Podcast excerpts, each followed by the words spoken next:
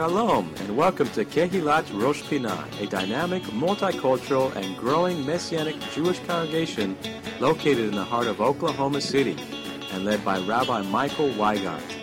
Our goal is to bring you the message of the Word each week from a Jewish perspective and to exalt the Messiah Yeshua as Lord and Savior over all. We are a loving congregation made up of both Jew and Gentile, now one in the Messiah, with Shabbat morning services at ten forty a.m. and various studies throughout the week. Please come and join us next time you are in Oklahoma City. We would love to have you. And now, we hope you enjoyed today's message.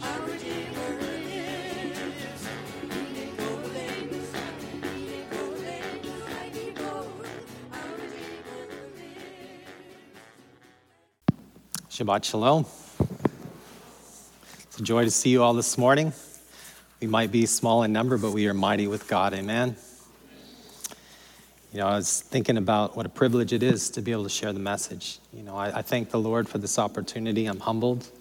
I also want to take a minute and thank Rabbi Michael. I know he's not here, but also the elders for this opportunity and trusting me. Thank you very much. Let's go to the Lord in prayer. Heavenly Father, we're humbled today for allowing us to celebrate your Shabbat, your holy day. Lord, we thank you for the rest you've given us. We thank you for not only bringing us through the week, but being there through that time and being with us in those times throughout this week, Lord. None of this would be possible without you. It's you, the reason we're here. Nothing to do with us, but to you, Lord, all praise and glory and honor. Father, I ask that you open our ears to hear what you have to say. Ruach HaKodesh, you are welcome here. You are needed. May you flourish in this place and teach us and guide us. Thank you for this time. B'Shem Yeshua Meshikinu. Amen. All right, so this week I wanted to take a minute and look through this week's Torah portion, which is called Beshalach. Can you say Beshalach? It means when he let go. And the title of this message is It's Time to Go. Now, no, it's not time to go to Oneg and, and go enjoy lunch just yet. That'll be here in a little while. No, it's time for the children of Israel to go. Did it seem like it was a little while? No, they are coming out and being birthed into a nation, into an entire nation right now. But it didn't happen overnight. It started way back here with Abraham. Father Abraham, he received the word from the Lord and he said, go. And he listened. He obeyed the Lord. He followed him. His life was everything of a challenge in itself. But it was, as we see in Hebrews eleven, it says it's by his faith. It was his faith that made him righteous. He actually believed and trusted in the Lord. He didn't have all the scriptures we have today, did he? No, he had the word of the Lord and he listened and he obeyed. But as he received the word from the Lord, sometimes it wasn't always the most pleasant news. If you remember, part of the news was very pleasant. He received that his children would be as numerous as the stars, as numerous as the sand on the seashore. What a blessing that is. But it didn't end there.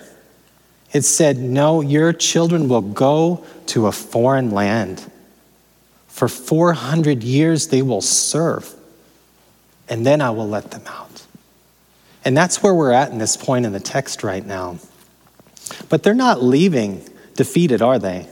No, as we've been reading through, and that's something I really love about being in a Messianic Jewish synagogue, is we have the opportunity to be in line with all the other Jewish people that are following the text through the Torah. Here we are going through the text and seeing that they're leaving, and they're leaving very wealthy now. Why? Well, go back a little further. What happened after Abraham? We had Yitzhak, and then we had Yaakov, Jacob. And Jacob lost his son, Yosef. Why? The Lord had a big plan for him. It was to save the children of Israel, to save all of the world, but for what? To show God his His magnitude, his glory to the entire world. Did he do that? Yes. There were seven good years. A plenty was put together through Yosef, his servant. And then there were seven bad. The children came together. We know the story. God saved them through his grace. And that grace was extended to Yosef, to his family. There was no hard feelings with him. No, he was happy to be used as a servant to the Lord. And we see even now with Moshe, Moses, what happened with him? He became the servant to be used for the children of Israel. What a great person he had become. Forty years he was trained by the best in a royal family in Egypt. The very best. Egypt was the rule, ruler and the world leader at that time. What happened? He left for forty more years. He went out into the wilderness. He went into the wilderness and he met his wife. He met his children. But most importantly, who did he meet? Hashem. He had an encounter that changed his life. And many of you can relate. Maybe you've been in the wilderness and you have encountered the Lord. And he spoke to him and says, you are going to go. But what did Moshe say? How can I go? Who am I? I'm of very little speech. What was he doing? He was looking through his own physical eyes and his own character of what he could do. He wasn't looking at who God is. The God that had a bush burning right in front of him that somehow wasn't on fire. The God that he knew the name of, that when he went to go tell the children of Israel, they would know exactly who he's talking about. The same God, not just of Abraham, but of Isaac and of Jacob. Well, as we see the servant Moses, he does go back. He follows through, and that's what we've been reading over the last couple weeks. It didn't go exactly as he had planned, did it? And the Lord told him that was what was going to happen. I'm going to allow Pharaoh to harden his heart. That's exactly what happened. His heart was hardened. They were about to be free. He says, let the people go. And he says, no. What happens next? Well, you know, the water turns to blood. Frogs fill the earth. Gnats, flies, fleas, darkness, hail, even death of the firstborn. And as Shelby had shared last week, if you heard the message, that crying out from Egypt, every house cried out because they had lost a firstborn and they were in fear they were going to lose more. That's why they were in such a hurry to push Israel out. But that cry was actually an answer to a cry that had happened long before all this. That cry was the cry that Israel had. Heavenly Father, they're, they're killing our children. We're enslaved. We're living in a world that does not allow us to live and serve you. We need your freedom. They were crying out. So when it's time to go, it wasn't just overnight, was it? It was a period of successions. And it says in the text this week that it was four hundred thirty years to the exact day.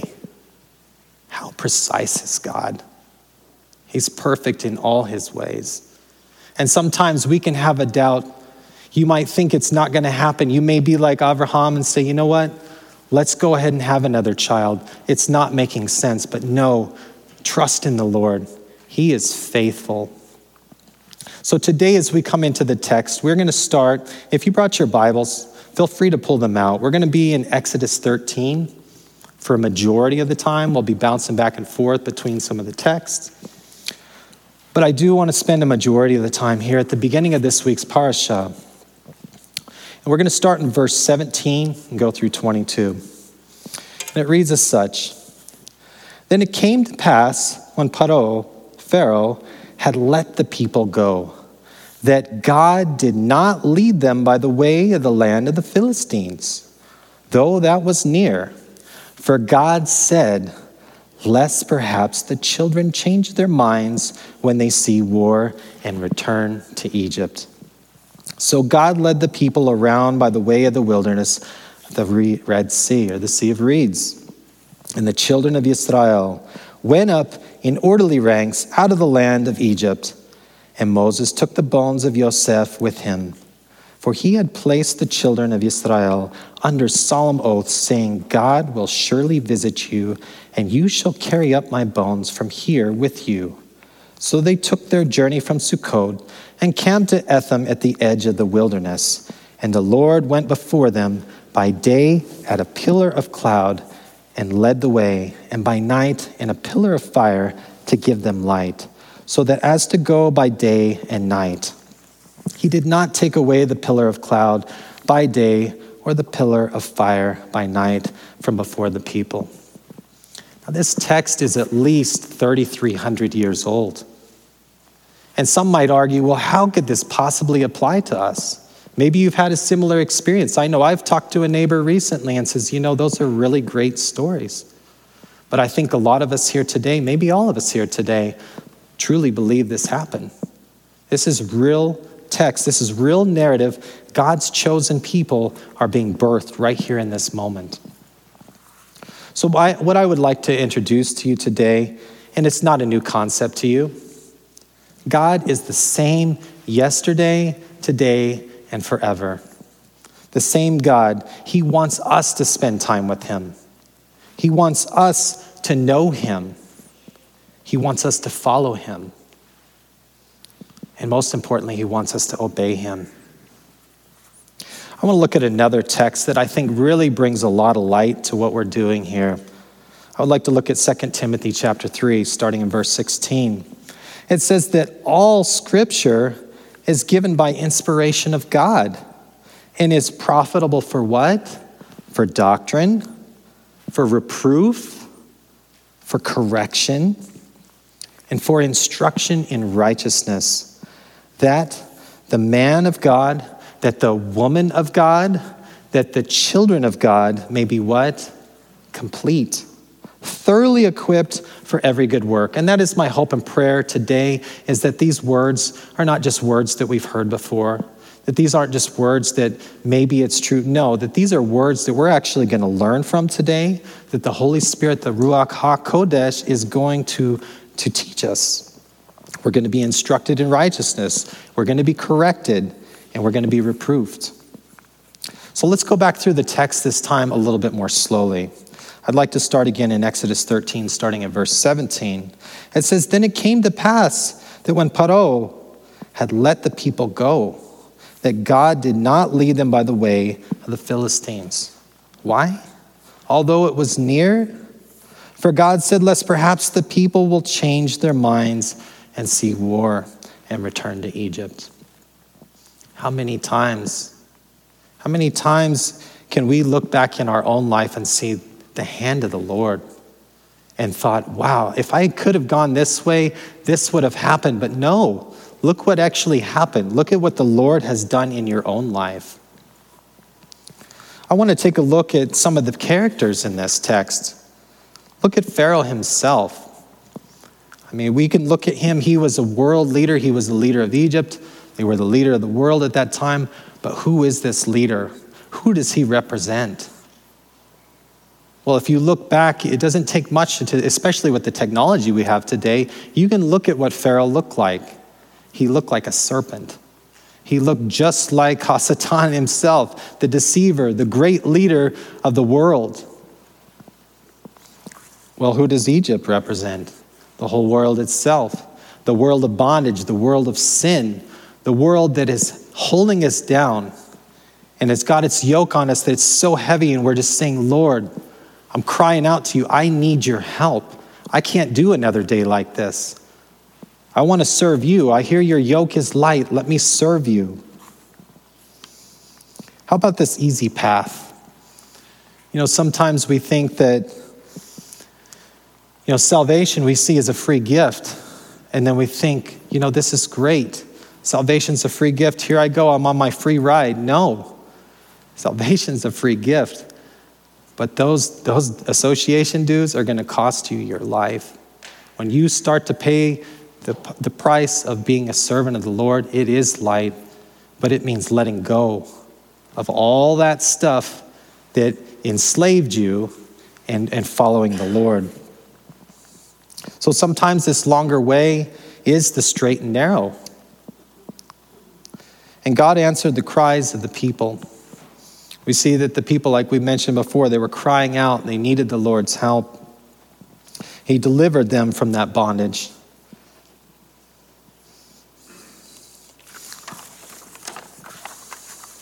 Let's take a look at Ephesians six, starting in verse twelve.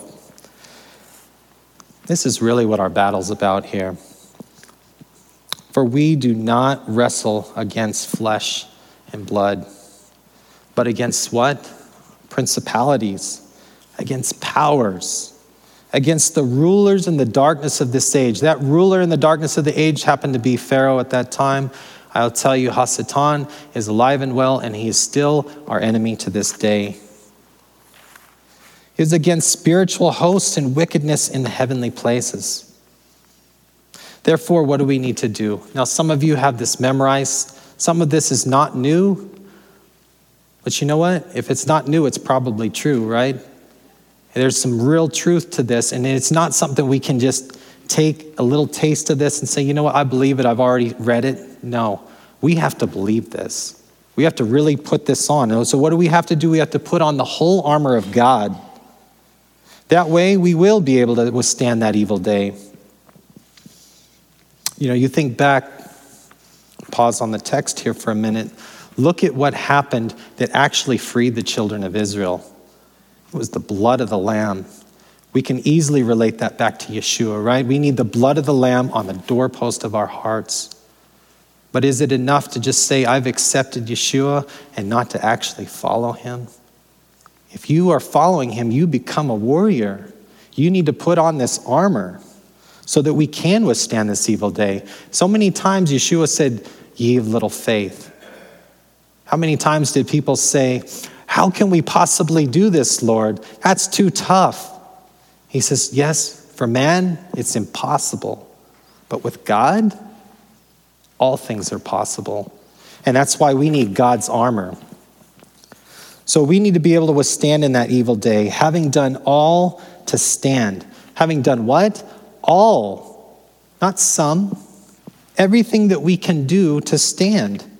Stand therefore with your waist with truth.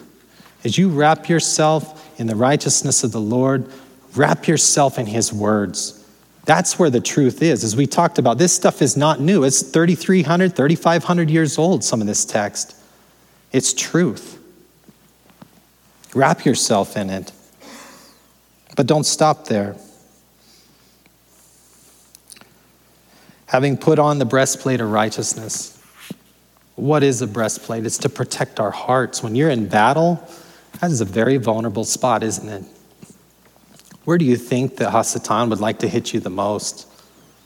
He's going after your heart. Well, how do you protect your heart? Righteousness. What is righteousness? It's doing God's word. It's doing his, and being obedient to him. Well, how do we do this? And it says, and having shod your feet with the preparation of the gospel of peace. As we walk, do we walk in peace? Do we walk in love? Are we following our Messiah? And above all, taking the shield of faith. I can't help but think of Abraham. The father Abraham, what did he do? He was known for his faith. But you can also look, who else was in the heroes of faith in Hebrews eleven? Moshe, he was there too. We need to have faith that God will provide, and with which we'll be able to quench the fiery darts of the wicked one. And the helmet of salvation. This one's so critical. We talk about Yeshua a lot.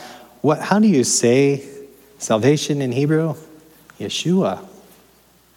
That's the helmet that we're supposed to have. We say that Rosh Pinah, who is the head of our community? Yeshua. You know, why, why do some of us cover our heads? It's to show that God is over us, right? That we are not in charge, that he is in charge of us. So when you put on that helmet, you're putting on the salvation, that his headship, that there's nothing you can do that, that will save you. You need that blood of the Lamb, as we talked about before, in order to make it to the next step. But as you see, if we're following Yeshua, what does it say in the next part? To take the sword of the Spirit, which is what? The word of God. You know, we talked about this briefly at Tuesday night Bible study, but how did Yeshua fight? How did he fight? You know, he went out to the wilderness. He had to fight against Hasatan. He was tempted just the same, if not worse, than all of us have been. And how did he deal with it? Well, Hasatan, what did he do? He'd sprinkle a little bit of the word and say, you know what, look at this. Look what the word says. But what would Yeshua do? He'd fight him back with the sword and said, no, no. The word of God says this. You got to live by every word. You can't just pick and choose what you want to do. That's not how it works. And that's not how we're going to follow either. We're going to follow our Messiah as he's doing. We want to do the same. I want to live by every word that the Lord says. Lord, teach me your ways. I'm still learning. Please teach me so that I can live righteous life. So take note of the path that Hashem chose for the children of Israel. It was not necessarily the easiest way. But why did he do it? He didn't want them going back because of the fear of the Philistines. There's a fear that sometimes we can get caught up into and lose track of what the Lord wants to do. Why? Because we're looking with physical eyes. We're listening with physical ears. Our God is a spiritual God. We need to have spiritual ears that hear. We need to have spiritual eyes that see. What is the Lord trying to lead us to? When you start putting yourself in a situation and say, you know what, Lord, this looks really intimidating. There's no way I can do that. What are you really saying? You're saying, I only trust in what I see and what I have. And my God's only this big. But you know what? God's not that big, whether we think he is or not, right? God's much bigger than that. And when we allow him to step in and work in our lives, these things that seem so huge are tiny. Again, God knows our weaknesses. He has a lot of grace and mercy. And if you look back through your journey with the Lord, I'm sure you can agree, he's taken you on a path that you won't fall.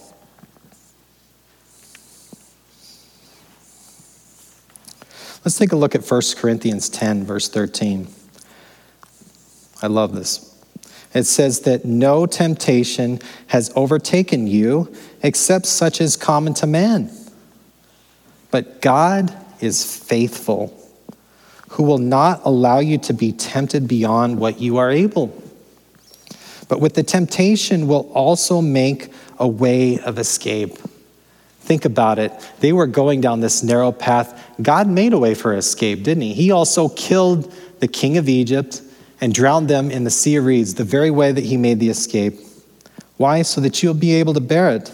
But look at this next verse. It says, therefore, my beloved, flee from idolatry. Why is this in here? You would think, well, the children of Israel, they've left. They want to get out of Egypt. But the reality is a lot of them took Egypt with them, didn't they? A lot of them says, you know what? I submit to your authority. You are God. I see the works you've done. I see where you're at. I'm following you. You're saying it's time to go. I'll gladly go over here and get these gifts from my neighbor. Thank you for this gold and silver. Yeah. Now let's go. Let's go reap the benefits. But then the reality hit. Oh, I didn't sign up. I thought I was going to be in a rich mansion right now. I thought I was heading to the land of milk and honey. And it's been a month already. And uh, where's the water? Why does it taste so nasty? Why am I tasting this bitter water? This is not what I signed up for. Let's look at that. Exodus thirteen, eighteen. It says, so God led the people around by way of the wilderness of the Red Sea, or the Sea of Reeds. And the children of Israel went up in orderly ranks out of the land of Egypt. They went in a form of military. You know, some scholars have showed that they were traveling constantly, that the one up front would rest and then the next ones would be going and they would just continuously be moving through this. And, and, you know, we see there's at least six hundred thousand men, but there could have easily been two million people plus flocks, children. Well, sometimes that journey we encounter is a sea of reeds where only God himself can take us through. You know, so many times we can ask God to give us ease and relieve these challenges. Like I was saying here, oh, why do we have to go through this? I thought now I'm born again. I, I'm a child of God. I'm I'm royalty. Why am I going through these hard times? It's really to see who God is. He wants us to invite him into these situations. He wants us to surrender to him completely. You know, God wants us to turn from our Egypt and to do what? To be immersed anew. You think about what happened there. What was the Sea of Reeds really? It was an immersion, a baptism. These people were going to die of themselves. It's one thing to say, you know what, I, I accept you as my Lord and Savior. I accept the blood, but now I'm going to outwardly show it. I am going to take the plunge and I'm going to show the world that I believe in him. I'm physically going to go and be immersed in the water. Many of us have done this, right? Again, what happened? Some of these people, as we see later on, they went through the motion. God was right there with them. But their heart, their spirit was still connected to Egypt. Well, let's look at First Corinthians ten again. I want to start in verse one this time. It says, "Moreover, brethren, I do not want you to be unaware that our fathers were under the cloud. All passed through the sea, and all were immersed or baptized into Moshe, in the cloud and in the sea. All ate the same spiritual food, and all drank the same spiritual drink.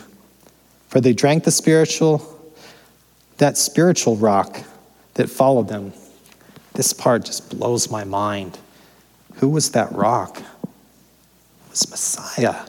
Messiah was there the whole time. But with most of them, God was not pleased. How many? Most of them. How many did we talk about earlier? six hundred thousand men, twenty and older, are on this journey. How many are mentioned by name that actually made it into the promised land? Two. Joshua and Caleb, by name. They had a different spirit about them, didn't they? We see that there was a battle that went on at the end of this week's portion. Amalek, you know, who some say you can even connect to, to Haman. Boo, right? Yes, you start thinking about this. Who is this guy? This is another attack, another test as you're on your faith. Do you really believe that God's in charge? Joshua did. What did he do? He was the one that the Lord used and said to Moses, go and have him fight. He went and fought the battles. Remember, you had Hur and you had Aharon holding up the hands of Moshe. He's getting tired. They even put a rock down. And as long as his hands were up, they were winning the battle. You see who's fighting the battle. It's the Lord. And who's the Lord using? People who believe in him.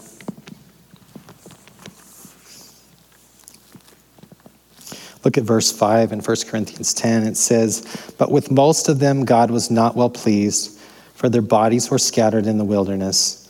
Now these things became" what? Our examples. Is Rav Shaul only talking to the people around two thousand years ago? No.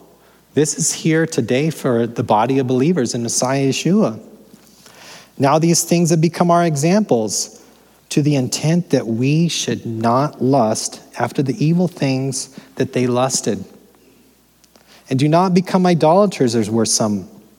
As it is written, the people sat down to eat and drink and rose up to play." And you think about it, what were they complaining about in this week's portion? Oh, the water. Oh, I can't stand it. Oh, the food. You know, where, where's the meat? If we could just have the pots of meat we had back in Egypt. And who were they really complaining to? Moses and Aaron. But who were they really complaining to? To God. What did Yeshua say about this? Our Messiah, he told people, don't worry about the cares of today. There's enough anxiety in today. He also says, that's what the pagans do. They worry about their food. They worry about their clothing. If I will take care of this flour, how much more will I take care of you? Do we really believe that? Well, sometimes, let's be honest, it might be hard because if you look through the text, it looks like it's been about a month since they left Egypt and there's people dying and they're thirsty. It can be hard to believe, right?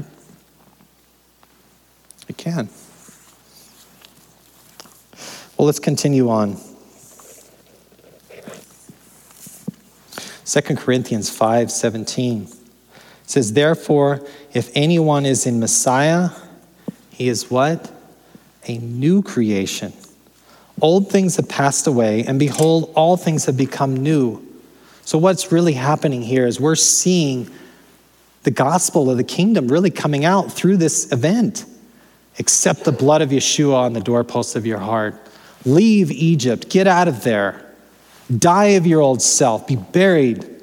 Let that fleshy side die and follow me. Who was leading the way the whole time? There was a pillar, right? Cloud of smoke in the day, pillar of fire at night. God was with them that whole time, but how some of them didn't see him. Let's continue on in the text. Exodus thirteen nineteen says, and Moshe took the bones of Yosef with him, for he had placed the children of Israel under the solemn oath, saying, God will surely visit you, and you shall carry up my bones from here with you. How prophetic is that? Think back, this is a couple hundred years ago. This is his generations remembering what had happened. And if we think back, who also set the tone for this? Abraham. He bought the tomb, Machpelah, in the field, right? And then that continued on. Well, we also saw that Yaakov, he went down to Egypt. He got to reunite with Yosef. But when he was about to die, he made Yosef promise him, take me back and bury me with my fathers. Why? We don't stay in Egypt. We might be in this world, but we're not of this world. How prophetic is that? They were showing us the way to go, which is in the promised land, before it was even theirs. So that prophetic voice of their father, Jacob, he said to bury him with his fathers. And then we have the obedient son, Joseph. Joseph, he followed his father's vision by commanding his sons to do the same. And you can see they took it seriously. This is several hundred years later. And now here they are, taking these bones all the way back up. And I think there's something for us to glean here. I think that we can follow this example. And you say, well, how can that be? There's no way I'm going to Hebron. Have you looked on the news? Have you seen the, the disconnect between people there? It is a dangerous place. No, not with Yosef, but with Yeshua. You know, you, you can see the way that we can follow him. And not with the tomb that's in Hebron, but with the tree, the torture stake, the cross, we can follow him to that stake. Not to Hebron, but to the promised land. God's kingdom. God's kingdom where moth and rust does not destroy. God's kingdom where there is right rulership and justice. Look at what Yeshua said in Matthew sixteen, starting in verse twenty-four.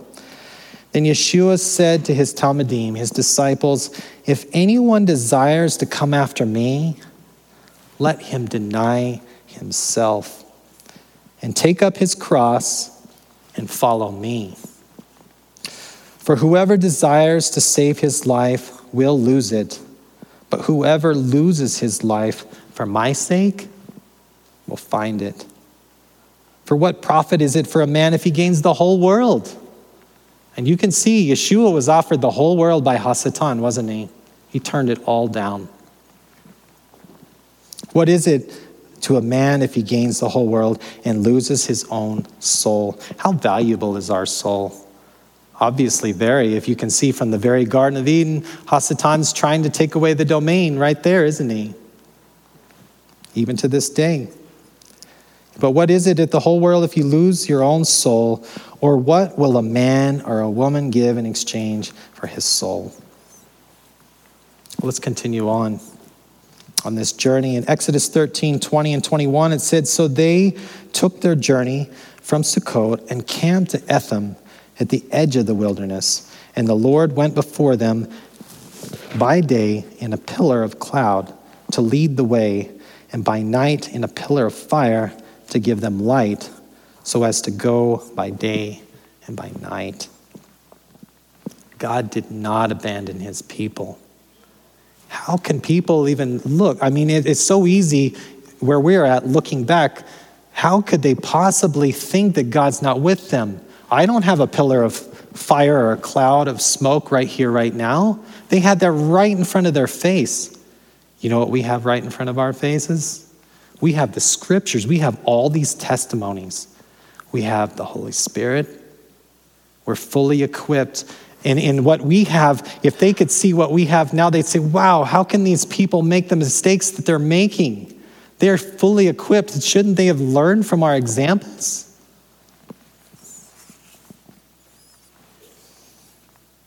God did not abandon his people. He led the way, didn't he? You can sure see it. And when they were going to the Sea of Reeds, what happened? This pillar that they're following stopped, and it went behind them, and it actually blocked Egypt. Now, I wasn't there, but I can imagine it must have been really dark on Egypt's side. They did not have access to the children of Israel. But I imagine a nice bright light. Why? Because it said that it was at the end of the day. This is when the Sea of Reeds began to open up. And the children of Israel walked on dry land. On dry land. And then all of them made it through before the sun even came up. He was protecting them.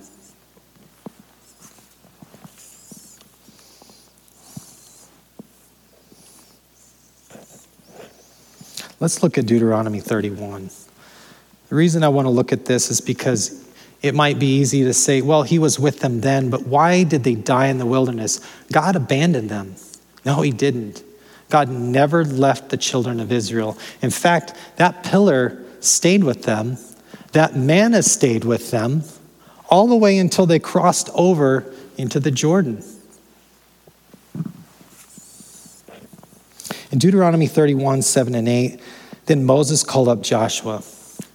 You know, Moses, he did not make it in the promised land. He did get to go and look. I believe it was Mount Pisgah. He's looking over and he's seeing the land.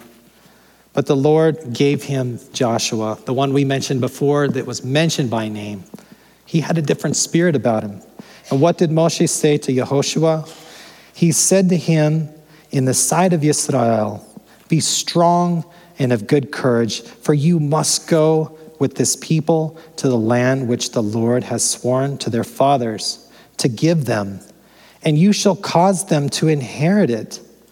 And the Lord, he is the one that goes before you. He will be with you. He will not leave you nor forsake you. Do not be dismayed. What a great way to have a change of command, don't you think? If you, you look at great leaders and they, they offer a change of command, the great leader Hashem himself allowed Moshe to give this change of command to Joshua and to give him these encouraging words which held to be true. Well, let's continue on in the text of Exodus thirteen, looking at verse twenty-two. He did not take away the pillar of cloud by day, or the pillar of fire by night from before the people. As I mentioned before, God did not take it away then. And honestly, he has not taken it away now. What does that represent? It represents his presence. You know, we believe in the Ruach HaKodesh. We believe in the power of God. Well, he is with us now. And not only is he with us, but he is for us. So as we look at, it's time for Israel to go, and they're going through this birth canal. They're going to be birthed out into a new nation. They're going to be born again, as you will. And we look at our own lives. We are to do the same thing, right? We are to leave the world. We are to be birthed out. And you look at the way they went to the Sea of Reeds. Some scholars say that it was a very narrow path, And, and that there were walls that actually went up on both sides, that they couldn't even move to the right or to the left. It was like a birth canal taking them right to where they were supposed to go. So let's let's think about this. If it's time for us to go too, we need to look to God for our strength. There's no way to God except through his son, Yeshua. That's very clear in the text, and I want to take a minute and look at that. John fourteen, it says, Let not your heart be troubled. You believe in God. Believe also in me. Who is this? This is Yeshua talking. Believe in me, Yeshua says. He's talking to his Talmidim. In my Father's house are many mansions. If it were not so, I would not have told you. I go to prepare a place for you. You know, we look at the manna that was given to them in this week's portion. And we look in, I believe it's also in the Gospel of John. Yeshua at one point says, I am the bread of life. And people ask him, well, what does that even mean? What do you mean you're the bread of life? He says that in the last day, that those who trust in him will be raised up. Yeah, but we look at here, it says, in my house there's many mansions. If it were not so, I would not have told you. I go to prepare a place for you. And if I go to prepare a place for you, I will come again and receive you to myself, that I, where I am, that you will be also, and where I go, in the way you will know. Now we think about this. Yeshua did not just die, did he? No, his blood atoned for our sins. But he resurrected. He lives. And he ascended. And right now, he is our high priest sitting at the right hand of the Father.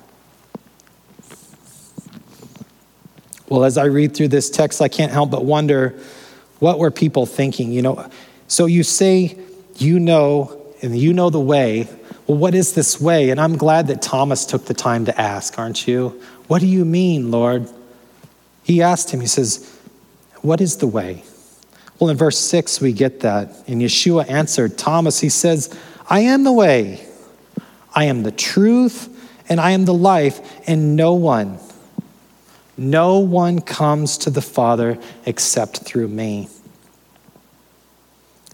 So as we look to God for our strength, look to Yeshua. Look to him as the door, as the way to the Father. Cry out to him. As the Israel cried out, did God answer their prayers? Yes. He sent his faithful servant, didn't he? He sent Moshe. And they actually did make it. Not all of them, but eventually they did, right? Cry out to God. But what was important? You have to leave Egypt behind. We have to turn from the world. We have to turn from the people and the things that are not healthy in our life. And we must flee from idolatry. Idolatry is not always so obvious as some figure or some god, but it could be something that's in the way of your relationship with God. And that's something we have to do personally. Lord, search me, test me, show me, teach me your ways. I'd like to look at Colossians three, starting in verse one. It says, if you were raised with Messiah, seek those things that are above. You know, if we have been connected to Messiah and we truly have died with him, we've been raised again, these ways of the world should be no more. For where Messiah is, sitting at the right hand of God, set your mind on things above, not on things of this earth. For you died, and your life is hidden with Messiah in God. I claim that over all of our lives. We need to follow him. Yeshua says, follow me. He says, take my yoke, it is light. We need to trust him. You look at some of the challenges that the disciples had. Here they are on the boat, and Yeshua's taking a nap, right? In the middle of a storm. And he wakes up, you of little faith. We need to trust in him. We do need to call out to him. But it's not just enough to believe. It's not just enough to know God. We have to follow him. We have to obey him. We need to be growing. Look back over your life and see the direction you're going. The Lord will reveal it to you. Every day ask him, Lord, what is it you want me to be doing? He has an assignment for us each and every day. Going back into the text in John as we look at Yeshua, we get to look at Philip here. It said that Philip asked him a question too. He's like, how do we know you, Lord? How can we possibly know the Father? And Yeshua said to Philip, Have I been with you so long, and yet you have not known me, Philip? Yeshua said to him, he who has seen me has seen the Father. So how can you say, show us the Father? Do you not believe that I am in the Father and the Father is in me?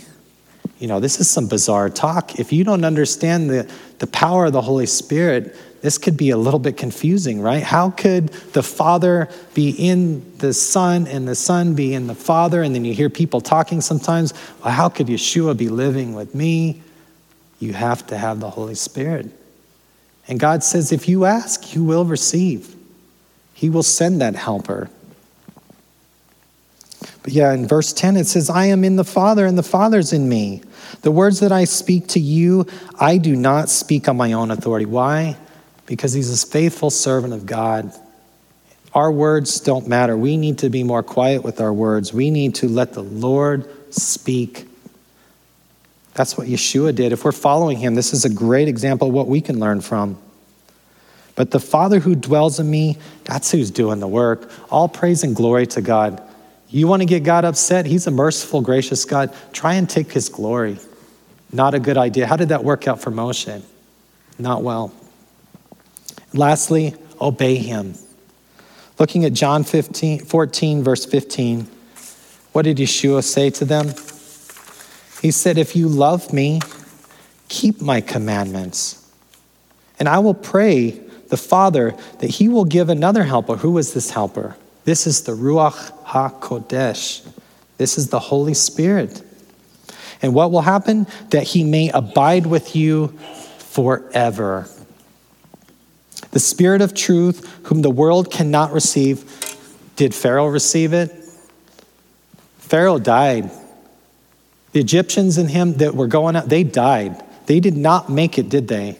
No. You, this is where you can receive the Holy Spirit. Leave Egypt, die of yourself, and accept the free gift of salvation. Accept the helper. Accept the wisdom of God. God gives wisdom to all those who ask. And you ask him right now, he will give you that power. He'll give you the faith that you need to overcome anything. So the Spirit of truth, whom the world cannot receive, who Pharaoh can't receive, because it neither sees him nor knows him. You know, I'm almost convinced they couldn't even see the pillar. All they saw was darkness. But you know him. And you know what? You know the Lord too. You know him, and he dwells with you, and he will be with you. I pray that we take this with us this week. I pray that this will encourage us to walk with the Lord, to walk in righteousness, to walk in obedience, but also to take some time and to search our hearts and say, Lord, is there a little bit of Egypt that I'm holding on to? I don't want any spot or blemish on me. I want to be pure in heart and cleansed. I want to have the white garments and sit at the banquet table with you in the promised land. Let's pray. Heavenly Father, thank you for this Shabbat. Thank you for these words that you've given us today of encouragement that we must leave the world, that we cannot serve two masters, that we need you and you alone. And that you are faithful, and that you are enough, that you are all-powerful, all-knowing, and all-present. That you are there with us, that you are for us. Thank you for this encouragement, Lord. We accept the free gift of salvation. We turn from our wicked ways. We turn from the world. We turn from idolatry, and we turn to you, Lord. Lord, we ask that you encourage us in this new week, that we will hear your voice, that we will seek you daily and get that daily bread each and every morning before the sun burns it up, that we will seek you in your word, that we'll seek you in prayer. Father, we thank you for this time, and we dedicate it to you. Hashem Yeshua Meshikenu. Amen. You've been listening to the Shabbat message from Rosh Pinah Messianic Jewish Congregation in Oklahoma City, Oklahoma. We would love to have you visit us. Our weekly services begin at ten forty a.m. each Shabbat, and we are located at twenty-six hundred Northwest fifty-fifth Place, north of Northwest Expressway at the corner of Northland Avenue and Northwest fifty-fifth Place. We meet each Shabbat for wonderful praise and worship with dance, liturgy, teaching, food, fellowship, excellent children's programs, and Bible studies on Tuesday nights. For more information, please visit our website, w w w dot rosh pinah dot org. That's R O S H P I N A H dot O R G. You can also reach us by phone at four oh five, eight four two, one nine six seven or email us at info at rosh pinah dot org. Thank you for spending time in the Word with us today. Shabbat Shalom and blessings in Messiah Yeshua.